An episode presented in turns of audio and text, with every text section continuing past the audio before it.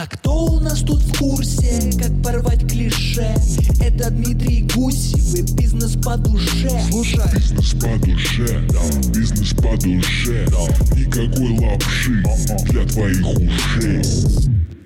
Всем привет, с вами Дмитрий Гусев, а, подкаст «Бизнес по душе», где мы встречаемся с интересными предпринимателями, которые делают интересные проекты не только ради того, чтобы заработать деньги, но и для того, чтобы сделать нечто большее.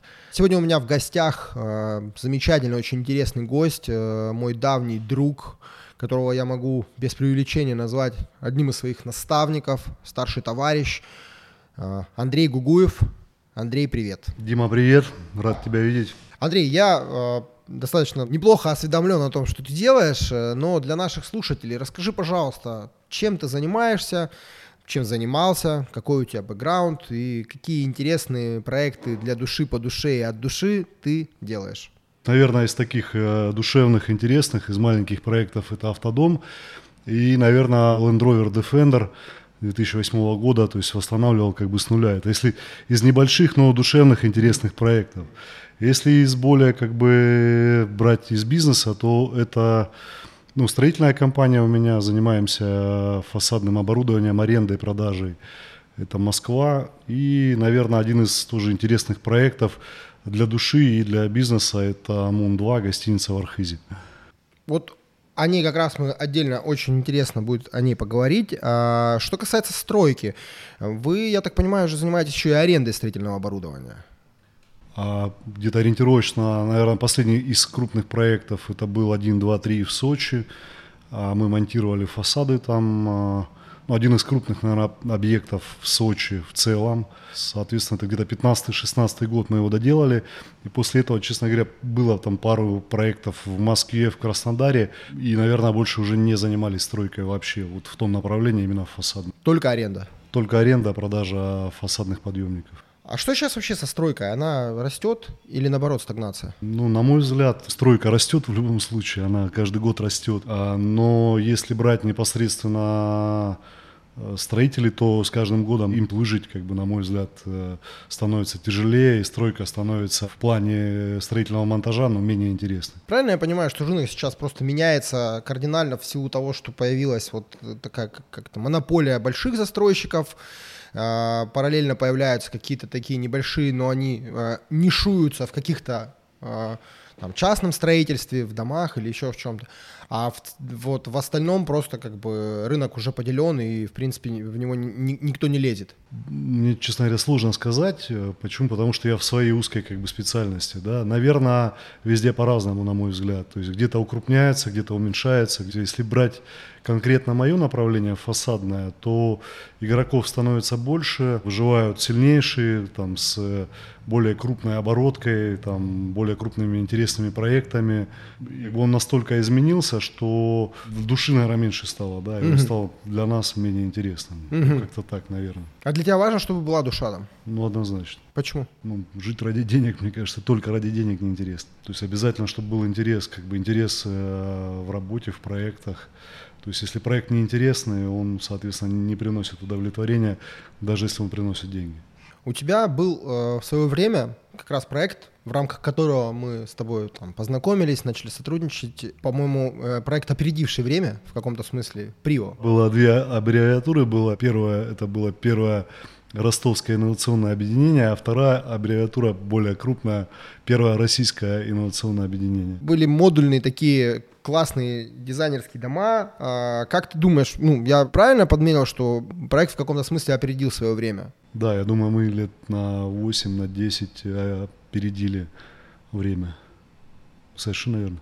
Э, сейчас это, ну, не думал о перерождении, о возрождении этой истории? То есть вот как, когда ты видишь, что сейчас меняется вот рынок, э, не, не было мысли возобновить? Очень много думаю, думаю, наверное, очень часто об этом.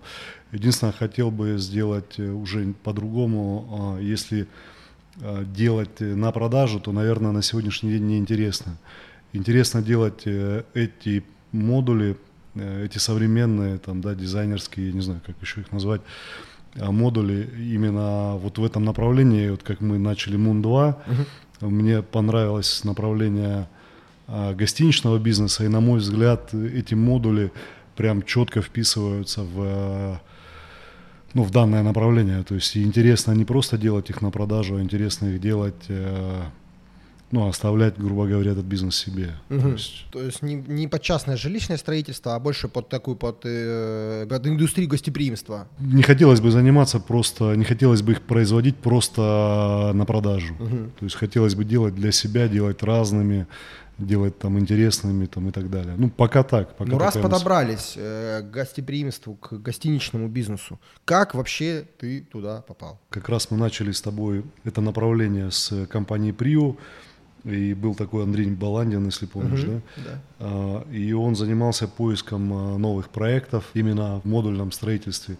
И мы вышли тогда, компания называлась КСК, курорты Северного Кавказа. Мы вышли на них и, соответственно, предложили свои услуги по производству и продаже модульных домов. Угу. В ответ они нам предложили землю, сказали, что нам конкретно модули не нужны, мы можем дать вам землю, а вы можете построить, как бы там, захотите модульную гостиницу.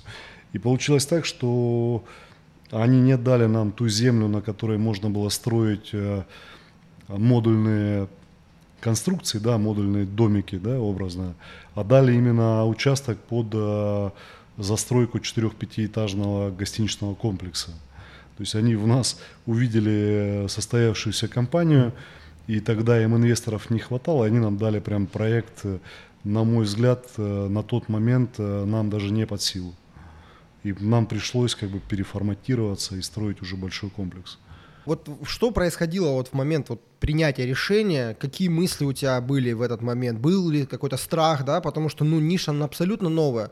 Ну, то есть ты там состоящийся предприниматель, ты уже к тому моменту, когда мы с тобой познакомились, это там лет 15 назад, да, ты уже был таким э, серьезным предпринимателем, там, серьезным бэкграундом тому моменту, когда у тебя был там уже ну, вот это предложение по гостинице, ну, ты еще там больше уровня там, достиг и так далее. Но было ли у тебя вот сомнения, страхи по этому поводу? Если да, какие, как это вообще происходило? Мы совместно с тобой занимаемся еще одним направлением, это яхтенный спорт. И в яхтинге очень часто бывает страх, но еще больше интересы. Поэтому я могу как бы твой вопрос сравнить с яхтингом. А, был страх, но интерес был больше, чем как бы страх. Пересилил? Ну, однозначно. Слушай, ну вы уже закончили? Можно сказать, что какой сейчас этап вот э, в процентном соотношении готовности? Значит, э, в этом проекте три очереди. Первая очередь это первый корпус плюс ресторан, а вторая очередь это еще плюс два корпуса, третья очередь спа-зона. А, на сегодня мы а, закончили первую очередь, процентов на 95 остались э, какие-то недочеты, плюс мы сейчас работаем в тестовом режиме, а, останавливаемся на доделке в ноябре полностью, то есть полностью хотим доделать и полностью открыться по первой очереди 1 декабря, ну и войти в зимний сезон. Остается вторая очередь, это 24-25 год, мы возводим еще два корпуса. То есть на сегодня у нас 60 номеров, плюс два корпуса, еще 120 номеров. И третья очередь у нас еще спа-зона с бассейном. Поэтому получается где-то еще 2-3 года работы. Ну, еще 2-3 года. Когда вы начали? А, там очень сложная схема, так как это курорты Северного Кавказа, куратор этого проекта. А, давай так, изначально даже Греф где-то ориентировочно до 2008 года создал особые экономические зоны, их несколько по стране. А, есть на Сахалине, есть э, на Байкале, есть промышленные в Калининграде, в Волгограде, насколько я знаю. Ну и, соответственно, одна из зон в Архизе. Это особая экономическая зона, курирует ее а, Минэк на сегодняшний день. А, и, соответственно, государство строит всю инфраструктуру, а инвесторы строят, э, соответственно, гостиничные комплексы. Достаточно большой ряд разрешительной документации требуется, потому что ну, достаточно серьезный проект. Если брать Архиз, то Изначально его проектировали а, французы, и до Олимпиады там вообще ничего не было, даже дорог. То есть нормальные дороги, газ, свет подвели к, только к 2008 году. В 2008 году, насколько я знаю, там была только всего одна гостиница, поэтому достаточно как бы серьезный подход. Э, много было разных э, этапов, там эскизный проект, защита на градостроительном совете, а плюс эта земля имеет очень много э, захоронений, то есть это должен быть дополнительный проект на раскопки, то есть специальные организации делают раскопки, перезахоронения и так далее. Мы занимаемся э, где-то с 2016 года. А на стройку вышли, ну так, чтобы прям вышли, то два года назад. То есть то, что мы сейчас видим, это ну, там, два Ну, года. два условно. года, да. Это очень круто. Я просто для наших слушателей скажу, э, вот еще раз, это Мунту, вы можете найти там в интернете. Я там побывал, ну, я, конечно, в восторге. А как ты думаешь вообще, с чем связано вот это ну, внимание в эту сторону? С увеличением турпотока, с желанием привлечь этот турпоток? Или с тем, что все-таки пришли какие-то люди, принимающие решения к пониманию того, что вот, ну, надо развивать? Почему не развивалось это до этого момента? Ну, на мой взгляд, это такая мировая практика. И ну, давай еще вернемся к тому, что это создал Греф, еще, наверное, в каких-то Греф. далеких... Греф, когда был министром экономического развития, Герман Греф, да. То есть он это создал еще там в как- каких-то далеких там 2004 годах ориентировочно, может даже раньше. И, на мой взгляд, эта централизация, это ну, правильный подход. Почему? Потому что, а, ну, если брать китайцев, да, у меня там товарищ один часто ездит в Китай м, там, по своему направлению, и китайцы часто его при- приглашают к себе на производство, и он говорит, что когда я приезжал там сколько-то лет назад, то я еду, еду, ну, к примеру, на производство, поля, поля, поля, поля, приезжаю, производство стоит. Он говорит, я не, меня не было 4 года, я приезжаю опять, еду, заводы, заводы, заводы, и опять приезжаю на производство. И он говорит, а что это такое? Ну, там буквально за 4 года все изменилось. И он говорит, что у нас государство строит всю инфраструктуру, даже м, строит э, производственные площадя. И потом раздает это резидентам. То есть, и, соответственно, люди а, потом это используют для своих производств.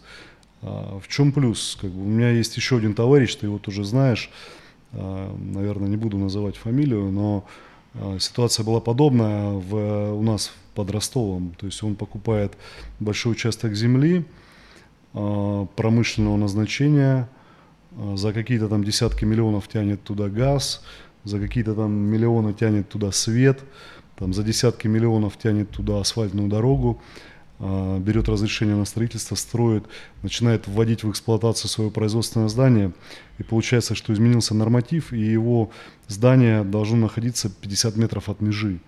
То есть и получается все, что он делал, просто можно как бы завернуть и выкинуть. Он решает этот вопрос, как бы все, вводит в эксплуатацию, но в итоге теперь его сосед э, на расстоянии ближе 50 метров не может ничего строить производственного. И получается, что мы в России не застрахованы, как бы, да, от таких ошибок. И мы не можем их знать наперед. Ну, многие ошибки мы не можем знать наперед. И для нас это очень дорого стоит в итоге. Почему не делать это централизованно? Соответственно, Греф в этом плане в тот момент подошел очень правильно, на мой взгляд, и нужно их как бы и дальше это направление развивать. То есть, насколько я знаю, промышленная зона есть в Волгограде, в Калининграде. То есть то же самое, государство тянет инфраструктуру, разбивает как бы на участки, делает генплан общий. Это все централизовано, понятно, качественно, на долгие годы с развитием вперед. То есть я правильно понимаю, что вы в целом там ну, в большей степени застрахованы? Э, Есть какие-то определенные гарантии, э, что там вот этот тот самый норматив какой-то в какой-то момент не поменяется. Ну, это более, как сказать, ну, то есть я считаю, что, ну, архитектор и генплан – это основа всего. Есть ака- Академия архитекторов, я как-то раз был на этом мероприятии, и э, выступали достаточно грамотные архитекторы там со всей страны. Я услышал такую фразу, что в царское время архитектор был второй после царя. Я считаю, что как бы мы это тоже вначале затронули с тобой. На мой взгляд, э, душа должна быть на первом месте, а потом деньги. И тогда, на мой взгляд, деньги еще будут сильнее приумножаться. То есть мы здесь не должны отступать от этого. И тогда будет все красиво, хорошо и качественно, дорого. И ну, это приумножится, на мой взгляд. Ну тут еще есть, наверное, волшебная рука создателя, да, как бы творца, который в нее вот как-то у кого-то волшебным образом получается, у кого-то нет. Ну да, много факторов на самом деле влияет. Мы сейчас тоже столкнулись а, по МОН-2, то есть у нас очень сильная команда архитекторов, очень сильный дизайнер, там архитекторы Чада, э, Женя Задорожный, э, дизайнер Паша Платонов. Э, Ну, на мой взгляд, мы достаточно грамотные, сильные строители. А сейчас понимаем, что есть еще, еще одна сторона, это уже эксплуатация, это персонал, и так далее. Мы видим, что есть еще там одна сторона, которая очень сильно влияет на наш как бы бизнес. Поэтому, ну, блин, все интересно, на мой взгляд. Чем больше задач, э, чем больше для этого требуется какого-то творчества, тем круче, на мой взгляд. Давай по порядку. Сначала закончим с этим дизайном, потому что очень интересно, как получилось. То есть у тебя появилась идея, ты там ее э, придумал, решился на нее, поборол все эти страхи. Дальше что? Дальше началось уже сразу там вот это проектирование? Или м- кто первый начал работать, Чада или Платонов? Первое, значит, э, я когда строил свой первый дом, то мне товарищ сказал очень умную вещь, как бы, да, он говорит, делай э, так, как ты сам строишь, как бы, да. И, соответственно, ну, конечно, родилась картинка уже в голове, то есть то, что мы хотели, ну, реализовать, и то, чем мы занимались, и сделать это, ну, прям в, в таком, ну, топчиком, да, к примеру. Это первое. Потом мы с супругой поехали на Бали, так получилось, и я очень много увидел интересной архитектуры. Как оказалось, на Бали очень много интересных архитекторов, дизайнеров, и мне сказали, что собственники в основном это Сингапур, именно по интересным проектам. И Австралия, это на тот момент, это порядка там 10 лет назад. Э, у меня поменялся полностью план путешествия по Бали. Если сначала я хотел проехать там на мотороллере по всему острову, то э, все кардинально изменилось. Мы день через день переселялись во все как бы топовые гостиницы вот именно в этом направлении. я понял, что Э, к примеру, есть, были на тот момент, сейчас не знаю, какие цены, но на тот момент были гостиницы по 5000 рублей, к примеру, да, интересные, ну, прям в тренде, ну, интересные, по 5 в сутки.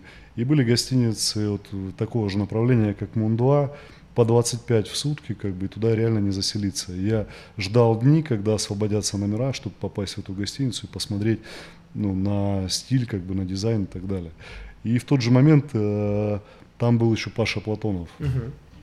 Соответственно, родилось вот это направление, это архитектурный бетон, э, плюс стекло, как бы я сам занимался фасадным направлением на тот момент очень активно, и поэтому ну, вырисовалась картинка, то, что мы хотим. Когда начали искать архитекторов, э, нашли Чада. Наверное, в Ростове, да и вообще в стране очень мало кто э, делал архитектуру в данном направлении. То есть мы здесь с ними полностью сошлись. Очень большой фактор, если немного как бы вернуться к самому Архизу, его проектировали французы и заложили в проект э, основу, это швейцарское шале. Для нас, конечно, это было очень сложно, как нам сделать архитектурный бетон, стекло и все это совместить с швейцарским шале. Слушай, ну это очень круто. Как раз Паша, мне кажется, один из тех э, вот э, дизайнеров, да, чьи проекты ну, известны там как минимум всем ростовчанам уж точно, и э, за его пределами далеко. То есть уровень, конечно, у Паши э, топчик, и мы ему передаем привет, респект да, и все дела. Паша, огромный привет. Да. Э, скажи, пожалуйста, вот когда там ты понял, что помимо дизайна есть еще вопрос там с, с сервисом, обслуживанием и так далее. Я так понимаю, ты вначале, ну, как бы этот вопрос не сильно тревожился. То есть было сначала этап надо построить, потом этап там типа запустить. Да? Так как мы строители, была идея отдать в управление эту гостиницу какой-нибудь сетки, там, мировой или, там, или российской. Потом оказалось, что когда начинаем углубляться, то многие сетки даже не дают того, чего мы хотим. Это первое ну, в плане реализации, да, они подходят э, достаточно рамочно к этому вопросу. И второй очень э, важный аспект – это удаленность архиза от э, других их объектов. То есть это как тупик у нас в архизе. Из-за тупика нет крупных игроков в архизе на сегодня. Это первая проблема. А вторая проблема – негде селить персонал. И у многих иностранных сеток, да даже и наших, очень есть э, ну, четкая структура по штатному расписанию, сколько должно быть сотрудников и так далее. И когда мы этот персонал набираем в Ростове, там, в Москве, в Питере или еще где-то, достаточно просто его набрать, потому что ну, можно брать там на полставки человека, и он пришел, ушел и так далее. А в Архизе нам необходимо всех селить, где-то селить. И получается у нас два фактора. То есть первый это рамочный, а второй у нас проблема с персоналом. То есть не получится сделать так, как э, ну, диктует нам сетка. И, соответственно, мы после этого приняли решение ну, самим управлять как бы, персоналом. То есть, по сути, э, стали реальными игроками гостиничного бизнеса. И, строитель, и строители перешли э, в э, гостиничную. И строители, да, раздвоились и стали еще заниматься управлением. Вот это очень интересно. Как вот из- э, как это осу- осуществился переход, насколько болезненным, в каких местах болело больше всего, и как вообще вот это вот, потому что ты правильно сказал, и я э, сам не понимал вот это вот до конца, как можно э, с одной стороны построить, с другой стороны запустить, управлять и так далее. У меня есть партнер, да, Роман Ким. и, Соответственно, у него был опыт э, в ресторанном бизнесе. У него было три ресторана в Ростове. Это был его такой, как бы, ну, параллельный бизнес или, может, даже там параллельная какая-то игрушка, которой он, по сути, занимался а, как бы занимался основным бизнесом, а этим ну, занимался параллельно. И когда мы поняли, что есть э, проблема с сетками, и достаточно сложно нам кому-то отдать свой проект, свое детище, соответственно, мы пришли к этому решению и начали, как бы так как я строитель, мы привыкли там к сетевым графикам, там, к полному как бы расчленению всех проектов на мелкие как бы составляющие и так далее. Когда я углубился, на самом деле, на мой взгляд, э, ну, практически ничего сложного нет, кроме персонала. То есть все легко э, поставить системно, но основная проблема это персонал. И на мой взгляд, нам ну, еще трудиться и трудиться в этом направлении. Нам ну, многое, что хотим изменить, многое, что хотим добавить, э, многое, что хотим доделать. Поэтому, на мой взгляд, мы стоим только на начале, еще, еще все впереди. А персонал местный? А персонал костяк э, из Ростова, а остальное добираем по месту Ставрополь, Краснодар. Очень активно Ставрополь едет э, работать в Архыз. Там близко. Они как-то сезонные вахты какой-то метод или как это? А все по-разному, Дим, достаточно много персонала, и все по-разному. Кто-то вахты, кто-то там сезонно. Очень много сейчас людей едет из моря. То есть сейчас на море сезон заканчивается, у нас наоборот начинается. Поэтому ну, нельзя прям четко сказать. Сколько Мы- всего человек? Мы на самом деле хотим собрать э, один и тот же персонал. Но это было бы идеально, чтобы это было как, как семья, и чтобы мы уже как бы с ними там шли э, в одну ногу и, и долго. А персонала на сегодня порядка 30 человек. Это только персонал. Без Это строителей, без всяких там тех, это кто без строителей, да. там в стройке и Да, так далее. да. Только персонал. Стро- Стройка отдельно, да. А, Что касается вот стройки, ты говорил, то есть сейчас будет еще несколько, э, несколько там этапов, э, несколько там э, зданий еще и так Мгм. далее, и так далее, и спа-центр и все остальное. Это будет прям в параллель там идти. То есть еще раз вернемся, то есть первая очередь это апарт-отель и ресторан. Мгм. Это первая очередь, это 60 номеров и где-то порядка 120 у нас посадочных в ресторане. Это первая очередь. И еще у нас два корпуса на 120 номеров плюсом. То есть там по месту размещения всего будет порядка 400. Это первый отель в Архизе по системе скиинский аут. Мы вышли и поехали. То есть вышли из гостиницы, надели борт лыжи и поехали. На трассе сразу оказались. На трассе, да. Именно на Лунке мы единственные, а на в, в романтике, я думаю, одна-две гостиницы тоже можно. Там в одной гостинице нужно перейти через дорогу и немного спуститься, а, к примеру, в Аксисе достаточно также выйти из гостиницы и сразу поехать по горнолыжной трассе. Ты видишь его как всесезонный курорт? Вот в перспективе он может реально работать весь год? Скажу больше, он в советское время был только летним. То есть Архыз во все времена был только летним курортом. И туда приезжали люди, чтобы именно ходить по горам. Там очень много интересных мест, там очень много высокогорных озер, водопадов, много нереальных троп. Плюс он достаточно безопасный в плане зверей, как бы, да, диких. А, Поэтому он всегда был летним, а с приходом а, курортов Северного Кавказа он стал, соответственно, и зимним. То есть он, он есть э, всесезонный. Там, вот опять же, вспоминая Архыз, там есть такое ощущение, э, что э, э, присутствие внеземных, скажем так, цивилизаций может чувствоваться там особенно близко за счет вот этой обсерватории, за счет вот этой какой-то лунной поляны и так далее. А, Нету такого ощущения? Приезжайте к нам в гостиницу Мундуа, Да. там все есть. Есть. Ну, не, я на самом деле, кроме шуток, я же знаю, что ты вот э, любишь эту тему. Ну да, на самом деле очень много интересных мест. Не знаю насчет э, как бы там инопланетных. Очень много историй той, как бы, да, тех э, цивилизаций. То есть там были а, племена аланов, там есть э, городище, где три храма сейчас, да, э, христианских, то есть это ориентировочно, точно не помню, 8-9 век нашей эры. То есть до христианства там были уже храмы, построенные по пропорциям ну, византийских. И там, где именно храмы, то есть там было поселение на 15 тысяч человек с водопроводом и канализацией. То есть это достаточно развитое была, было поселение, 15 тысяч человек вот именно в том ущелье, я считаю, это очень много. Поэтому ну, там, там была прям такая активная жизнь где-то до 15 века нашей эры. Лунная поляна, если так верить как бы легенде, то есть где-то в каком-то там 15 веке пришел туда Тамерлан, а, соответственно, там был один из шелковых путей, и ну, по легендам через эту территорию проходил Тамерлан. И э, на лунной поляне, ну, соответственно, когда он проходил, он там, одна из его жен была Лукирия именно из тех мест. И вроде бы как по легенде она жила на лунной поляне, и в честь нее, в честь этой Лукирии, как бы названа эта поляна лунной.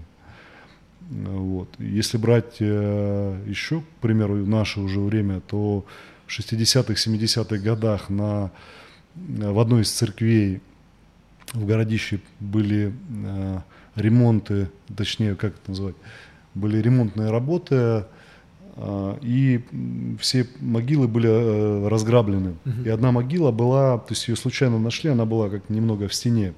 И когда ее вскрыли, то нашли э, захоронение женщины, и по драгоценностям она была уровня царицы. То есть, э, ну, может быть, это была как бы Лукирия в том числе. Короче, нужно ехать, нужно э, на себе прочувствовать всю эту э, мощную энергетику Архиза, мощную энергетику Мунту и точно не пожалеть. Вначале ты сказал про два проекта для души. Быстро к ним хочу вернуться. Давай. Ты рассказал про автодом. Ты с ним, по-моему, даже снимался где-то в какой-то Да. э, школе ремонта или как это там, какой-то вот это вот на телевизоре. Да, на, если память не изменяет, на НТВ есть, была программа, может и есть, школа ремонта. Ну, я вот точно не Да, помню, да, как да. она И Они делали ролик как бы для этой передачи, ну, в том числе вот как бы автодома, да. Это проект, то есть он твой, ты его как бы сам разработал и вот решил реализовать в рамках вот э, своего хобби или как? Что это было? Что ты просто ты его обозначил как это вот мой проект, э, это хобби? Дим, э, когда случилась пандемия, Так. я лежал на диване и не знал, чем себя занять. Мгм. Я люблю всегда чем-то заниматься, и я ну, увидел красивый автодом на Авито, купил его. Когда купил, понял, что э, мебель, которая там мне не нравится, соответственно, работал еще в том числе, есть Make Design, э, Виктория Корякина, Э, То есть я скинул им э, проект, точнее планировку автодома, попросил их сделать проект, они сделали проект новой полностью мебели, новой отделки. Ну и, соответственно, полностью мы его перестроили. Когда столкнулся с этим направлением, то понял, что профессионалов очень мало, и заказал мебель у мебельщиков, но профессионалов именно в автодомах у нас ну, практически нет. Делал в Подмосковье, и, ну, честно говоря, пришлось своими руками даже доделывать, поэтому это, ну, прям, прям четко мой проект. Мгм. Где ты на нем уже побывал? Я в том числе, наверное, взял его для Архиза. Очень часто был на нем в Архизе, был на Черном море, был Подмосковье. Честно говоря, далеко на нем ну, не ездил. Ну это кайф, Это вообще-то супер. супер. Я считаю, да, это если есть дети, как бы, если есть интерес к путешествиям, к приключениям, мне кажется, это космос. Ну комфорта хватает в автодоме. Дом на колесах. Да. То есть у тебя есть душ, горячая вода, у тебя есть туалет, у тебя есть э, там печка, духовка, холодильник. То есть у тебя все есть, и ты можешь его как там наполнять, если тебе нужна стиральная машина, ты можешь добавлять. То есть, ну, это дом на колесах. Ну, желаю всем, чтобы вот так вот каждый мог себе, лежа на диване, э, когда там захотелось, взял себе автодом, построил и сделал. Нет, правда, круто. А, Я, по-моему, ни разу не путешествовал в автодоме. Я вот, у меня у нескольких друзей есть, я за ними наблюдаю, но вот мне всегда было интересно, насколько это комфортно, насколько это прикольно. Конечно, свобода это класс, но вот комфорт тоже же. Ну, для меня не важно, на самом деле. Я могу в палатке с удовольствием и так далее. Но когда семья, хочется все-таки, чтобы там всем было кайф. Там как-то я разложился на этом, на э, Павла Чаковская коса. Я приехал, помню, у меня барбекюшница, розетка газовая, уличная, то есть маркиза, то есть буквально там минут 5-10 тебе разложиться, за 5 минут у тебя нагревается барбекюшница, и там, ну и всего 15 минут у тебя уже все, у тебя стоит там бокал вина и готовый стейк как бы на, на тарелочке. И ребята в палатке были, соседи, я не понял, они или из Краснодара были, или из Ростова. И он такой сидит там и смотрит и говорит, вот ты охуевший. Я сказал спасибо. Я говорю, Спасибо. Слушай, кайф. А, Наверное, на этой ноте я предлагаю перейти к небольшому блицу. У нас всегда мы за- завершаем м, э, блицом, можно отвечать как обычно, там, коротко, можно не очень коротко. Три книги, которые повлияли на тебя больше всего. Ну давай, первая книга это первая моя книга это Слоненок пошел учиться. Я ее выиграл в лотерее в книжном магазине. Тогда что-то я очень много вытащил классных лотереек денежных. Но эту книжку так и не дочитал. Вторая книга это Атлант расправил плечи. И третья книга Путешествие души. М, Какой бы совет ты э, там, нынешний дал бы себе там, 18-летнему? М, Да, я думаю, никакой. Жи- Живи как... э, А, если ты не знаешь, как поступить, поступи правильно. На мой взгляд, самый главный совет. Это кто сказал? Я не помню, в каком-то фильме я услышал. Очень интересно. Поступи правильно. Если ты не знаешь, как поступить, поступи правильно. Так, ну и последний, наверное, такой э, вопрос. Что дальше? А дальше 24-25 год по плану закончить Архыз. э, В идеале годик бы отдохнуть, а потом подумать, что делать дальше. Ну, вариантов несколько. Новые проекты, либо э, монах, который продал свой Феррари. Вопрос на самом деле был с парковыркой. А вообще, что дальше в целом э, в мире и так далее? Какие ты перспективы видишь? Да, на самом деле живем в очень интересное время, когда мы не знаем, что будет сегодня, не говоря о том, что будет завтра, мне кажется, ну, интереснее быть не может. Поэтому живем в очень интересное время. И чем оно, э, ну, чем, чем больше его не- нельзя спрогнозировать, тем, на мой взгляд, интереснее. Я не знаю, Дим. Кайф. Спасибо, Андрей. Да, Круто взаимно. все получилось. Спасибо. Э, Было очень интересно. Так мы э, компактно, но самое главное уложились по времени. Большое спасибо, что ты нашел время, приехал. Ты прям с, с корабля на бал быстро заскочил. Рад тебя очень видеть тоже. Взаимно. А кто у нас тут в курсе, как порвать клише? Это Дмитрий Гусев и бизнес по душе Слушай, Бизнес по душе, да, бизнес по душе, да. Никакой лапши для твоих ушей.